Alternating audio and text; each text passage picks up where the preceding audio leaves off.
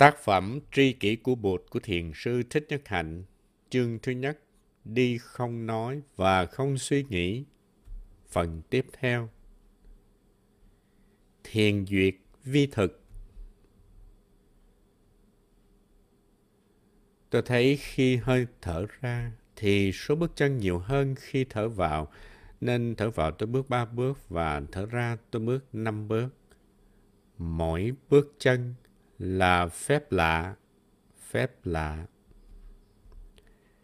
Đi ba bốn lần như vậy tôi thấy rõ ràng là mình đang làm phép lạ. Mình thực tập được địa hành thần thông như Tổ Lâm Tế đã nói. Ta có thể làm phép thần thông nếu ta thấy mình có một hình hài và ta đang bước những bước chân tỉnh thức, tiếp xúc được với những màu nhiệm của sự sống. Ta cũng có thể sử dụng câu khác. Mỗi bước chân là nuôi dưỡng nuôi dưỡng. Tất cả những màu nhiệm như không khí trong lành, ánh nắng mặt trời, cây cối xanh tươi đều có tác dụng nuôi dưỡng, còn ta thì đang bị bệnh không ít thì nhiều. Cái mà ta đang tìm cầu là làm thế nào để hết bệnh, bệnh tâm cũng như bệnh thân. Vì vậy, đi thiền là một phương pháp trị bệnh rất hay. Muốn được trị liệu thì ta phải được nuôi dưỡng, nhưng làm sao có thể được trị liệu khi những yếu tố nuôi dưỡng đang có mặt đó mà ta không tiếp xúc được? Mỗi bước chân ta phải tiếp xúc được với những màu nhiệm của vũ trụ để được nuôi dưỡng. Khi ta cảm thấy mỗi bước chân có sự nuôi dưỡng thì sự trị liệu cũng đang xảy ra. Mỗi bước chân là trị liệu, trị liệu. Trong khi đi thiền thì ta phải có sự nuôi dưỡng và trị liệu. Vì vậy, nếu ta nói chuyện hay là tư duy thì sự nuôi dưỡng và trị liệu sẽ không thể xảy ra. Từ cư xá tới thiền đường, chúng ta phải đi như thế nào để mỗi bước chân là phép lạ, là hạnh phúc, là nuôi dưỡng và trị liệu. Mỗi bước chân là thảnh thơi, thảnh thơi. Người tu phải có thảnh thơi, nếu còn nhiều vướng bận thì không phải là người tu. Trong khi đi chúng ta phải có tự do thật sự. Có thảnh thơi, chúng ta mới tiếp xúc được những màu nhiệm của sự sống và tiếp xúc được thì ta nuôi dưỡng và trị liệu. Chúng ta có thể đặt ra những câu thiền ngữ khác. Ví dụ như trong kinh có rất nhiều câu hay. Mỗi bước chân đi vào tịnh độ, tịnh độ. Mỗi cái nhìn thấy được pháp thân, pháp thân. Khi sáu căn tiếp xúc sáu trần, sáu trần. Đem ý thức tinh chuyên phòng hộ, phòng hộ. Tất cả các kinh đều có thể đem ra sử dụng trong khi đi thiền. Khi ngồi thiền, thay vì dùng chữ mỗi bước chân, thì ta nói mỗi hơi thở. Mỗi hơi thở là phép lạ, phép lạ. Ta đang còn sống, ta còn thở vào thở ra là một điều màu nhiệm. Đến lúc thở xong hơi thở cuối cùng thì dù có muốn ta cũng không thể thở thêm được một hơi nào nữa. Mỗi hơi thở là nuôi dưỡng, nuôi dưỡng. Mỗi hơi thở là trị liệu, trị liệu. Mỗi hơi thở là thảnh thơi, thảnh thơi. Trong khi ngồi thiền, ta điều phục được hơi thở, điều phục được thân và tâm thì ta bắt đầu có thuyền duyệt, tức là niềm vui của thiền định. Pháp lạc là thức ăn của người tu thiền. Thiền duyệt vi thực có nghĩa là hạnh phúc tạo ra trong khi thực tập thiền. Thiền duyệt là thức ăn hàng ngày của ta, thức ăn đó nuôi dưỡng và trị liệu. Nếu các sư cô, sư chú hay các vị cư sĩ đặt ra những câu thiền ngữ để thực tập mà thành công thì nên đem ra chia sẻ với đại chúng và chúng ta sẽ cho những câu đó vào sách Nhật Tụng Thiền Môn để kho tàng tư liệu thực tập của chúng ta ngày càng phong phú hơn. Mỗi người có quyền viết ra những bài thi kệ mới để thực tập. Ta phải làm thế nào để những buổi đi thiền không bị uổng phí. Những buổi đi thiền hay ngồi thiền đều cho ta sự nuôi dưỡng, trị liệu và thảnh thơi. Nếu ta thật sự có thảnh thơi, nuôi dưỡng và trị liệu, thì ta sẽ không buồn ngủ nữa, mà ta sẽ có nhiều hứng thú trong khi thực tập thiền ngồi và thiền đi. trở về giây phút hiện tại. Trong chúng ta có những người bị ràng buộc bởi quá khứ, họ không thể quên được quá khứ, họ có những đau buồn trong quá khứ và thường trở về quá khứ để nhai lại những đau buồn đó mà không thoát ra được. Họ không có thảnh thơi, không có tự do. Ví dụ có một thiếu nữ bị hãm hiếp trong thời thơ ấu, nỗi đau khổ đó còn hằn trong thân tâm của cô. Hàng ngày cô không có khả năng sống trong giây phút hiện tại. Cô không thấy được vẻ đẹp của trời xanh, mây trắng, không thấy được hoa nở, không nghe được tiếng chim hót và tiếng thông reo. Cô đang bị quá khứ trấn ngự. Muốn đừng bị quá khứ trấn ngự thì có phải phá bỏ ngục từ quá khứ và trở về với giây phút hiện tại. Cô có thể nhờ một người khác nhắc mình rằng chuyện bị hãm hiếp chỉ xảy ra trong quá khứ, bây giờ không còn nữa và cô đang có an ninh. Cô phải tự nhắc mình, bây giờ không có chuyện đó nữa, nó đã là quá khứ.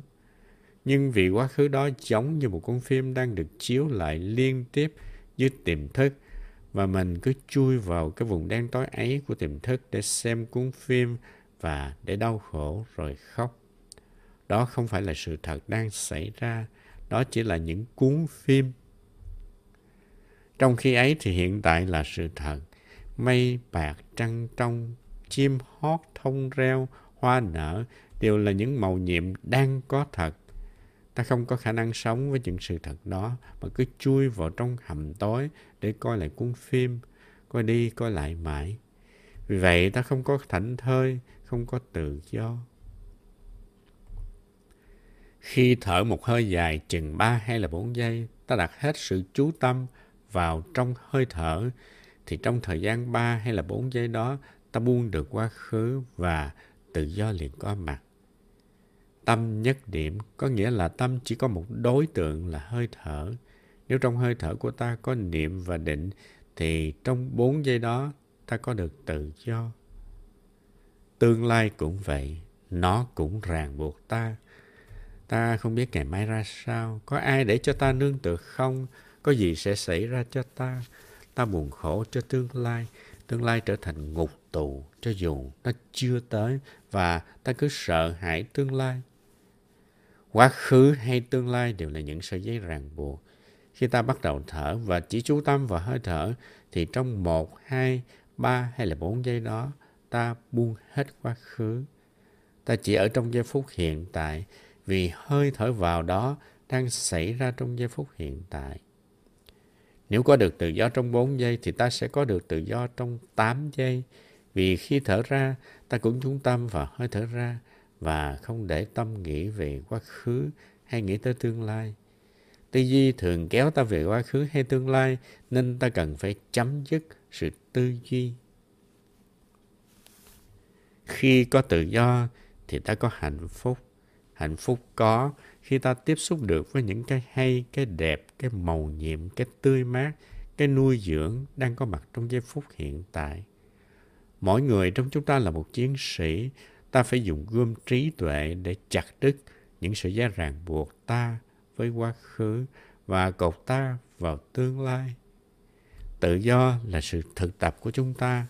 Không phải sau khi thực tập 10 năm chúng ta mới có tự do, Tự do đó tuy còn ít nhưng chúng ta có thể có liền được.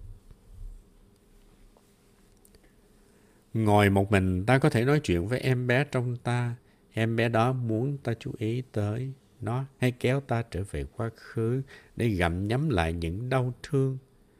Ta phải trở về với em bé đó để nói chuyện với nó. Em bé ơi, tôi biết là em đang có đó trong tôi. Vì Em đòi sự chú ý cho nên tôi đã trở về với em đây. Em bị thương rất nặng, nhưng em nên nhớ rằng tôi cũng là em và em đã trưởng thành. Chuyện đau buồn của em là chuyện quá khứ, hiện tại rất đẹp, có trời xanh, mây trắng, thông reo, hoa nở. Em phải cầm tay tôi đi ra khỏi quá khứ và trở về trong giây phút hiện tại. Tăng thân là những người tu với ta và giúp cho ta làm chuyện đó. Chúng ta giúp nhau đi ra khỏi ngục tù của quá khứ hay sự lo lắng về tương lai để an trú trong hiện tại. mỗi hơi thở, mỗi bước chân đều có khả năng đem lại giải thoát và tự do. Những hơi thở, những bước chân có niệm, có định và có tuệ chính là những lưỡi gươm cắt đứt những sợi dây ràng buộc ta với quá khứ và tương lai. Nếu nói chuyện trong khi đi ta để cho câu chuyện hay là sự truy rơi kéo ta về quá khứ và tương lai, ta không có cơ hội để tranh đấu cho tự do.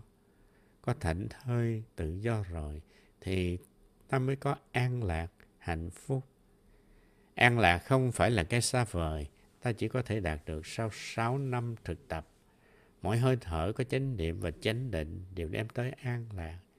Khi ta tiếp xúc được với những màu nhiệm của sự sống trong giây phút hiện tại thì an lạc liền có mặt.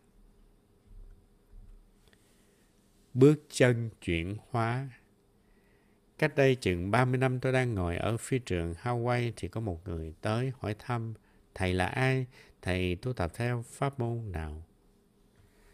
Hỏi ra mới biết rằng ông này đã thấy tôi bước đi trong phi trường bằng những bước chân thảnh thơi an lạc. Ông ta cảm được năng lượng của sự bình an, hạnh phúc. Ông hỏi vì ông thấy cách tôi đi mà thôi. Vì vậy, cách đi của ta không những đem tới hạnh phúc an lạc cho mình, mà cũng có thể đem lại hạnh phúc an lạc cho người khác, tạo ra một cơ hội cho người khác. Ở chuyến đầu thăm Trung Quốc, tôi và phái đoàn đã tới viếng Ngũ Đài Sơn, chỗ của Đức Văn Thù Sư Lợi.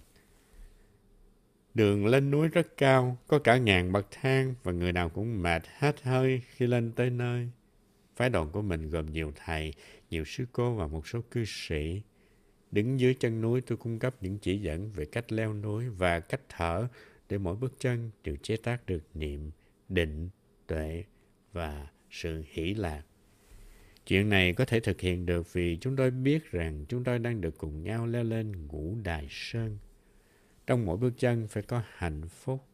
Cô hướng dẫn du lịch, người đã từng hướng dẫn hàng ngàn phái đoàn du lịch đã không vừa ý.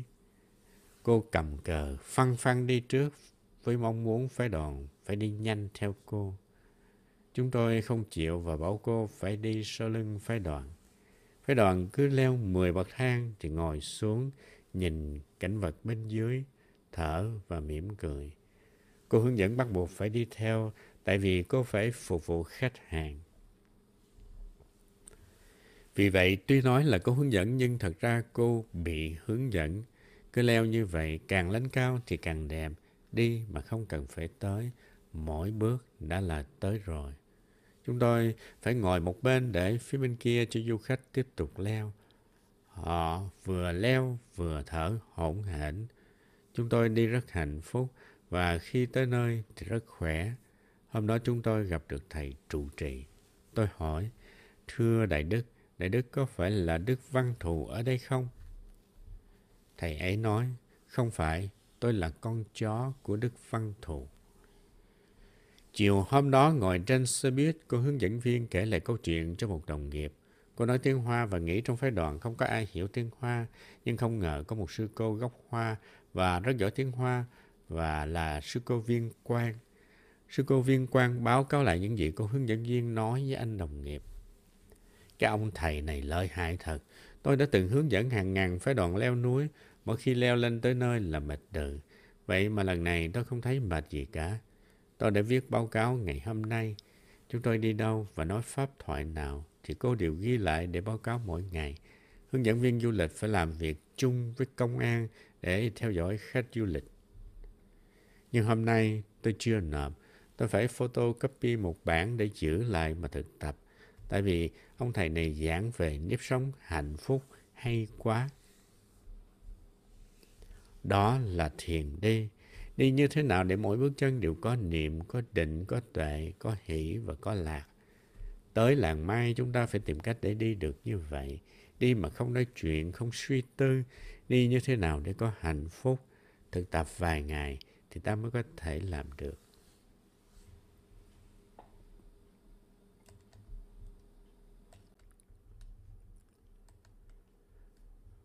Có một lần qua Ý phải đoàn làng Mai được một ngày nghỉ để tham quan Các bạn thiền sinh thương mình, muốn đoàn mình được đi thăm các thành phố đẹp như là Venice. Họ thuê một cô hướng dẫn viên du lịch rất giỏi tới hướng dẫn cho mình. Cô hướng dẫn viên cắt nghĩa di tích này, lịch sử kia, nhưng chúng tôi đã xin cô đừng nói. Chúng tôi chỉ đi chậm và thưởng thức cái đẹp vậy thôi. Cô rất ngạc nhiên vì cô không được hành nghề. Nhưng rốt cuộc cô đã chuyển hóa sang làng mai tu tập và cô đã thọ năm giới sau đó. Đây là lời nhắc nhở vào mỗi buổi sáng sau thời công phu. Xin đại chúng ý thức là đất mẹ luôn có mặt và đang nâng đỡ từng bước chân của chúng ta. Chúng ta phải đem hết thân tâm 100% đầu tư vào mỗi bước chân của mình để tiếp xúc được với những màu nhiệm của sự sống để được nuôi dưỡng và trị liệu. Khi đi thì không nói chuyện và đừng suy tư. Nếu cần nói hoặc lắng nghe điều gì thì xin dừng lại. Cảm ơn đại chúng cùng thực tập và yểm trợ cho sự thực tập chung này. Ta phải thấy được mỗi bước chân là phép lạ. Ta còn sống đây, còn đủ hai chân để đi và còn hai lá phổi để thở. Đó là một sự mầu nhiệm. Bước đi mà ý thức rằng mình đang còn sống và đang bước đi trên hành tinh xinh đẹp này, đó là một sự giác ngộ. Có những người đi như bị ma đuổi, đi trong sự quên lãng và thất niệm. Còn ta biết đi trong tỉnh thức. Mỗi bước chân là ta đang thực hiện địa hành thần thông. Thần thông không phải là đi trên mặt nước mà là đi trên mặt đất.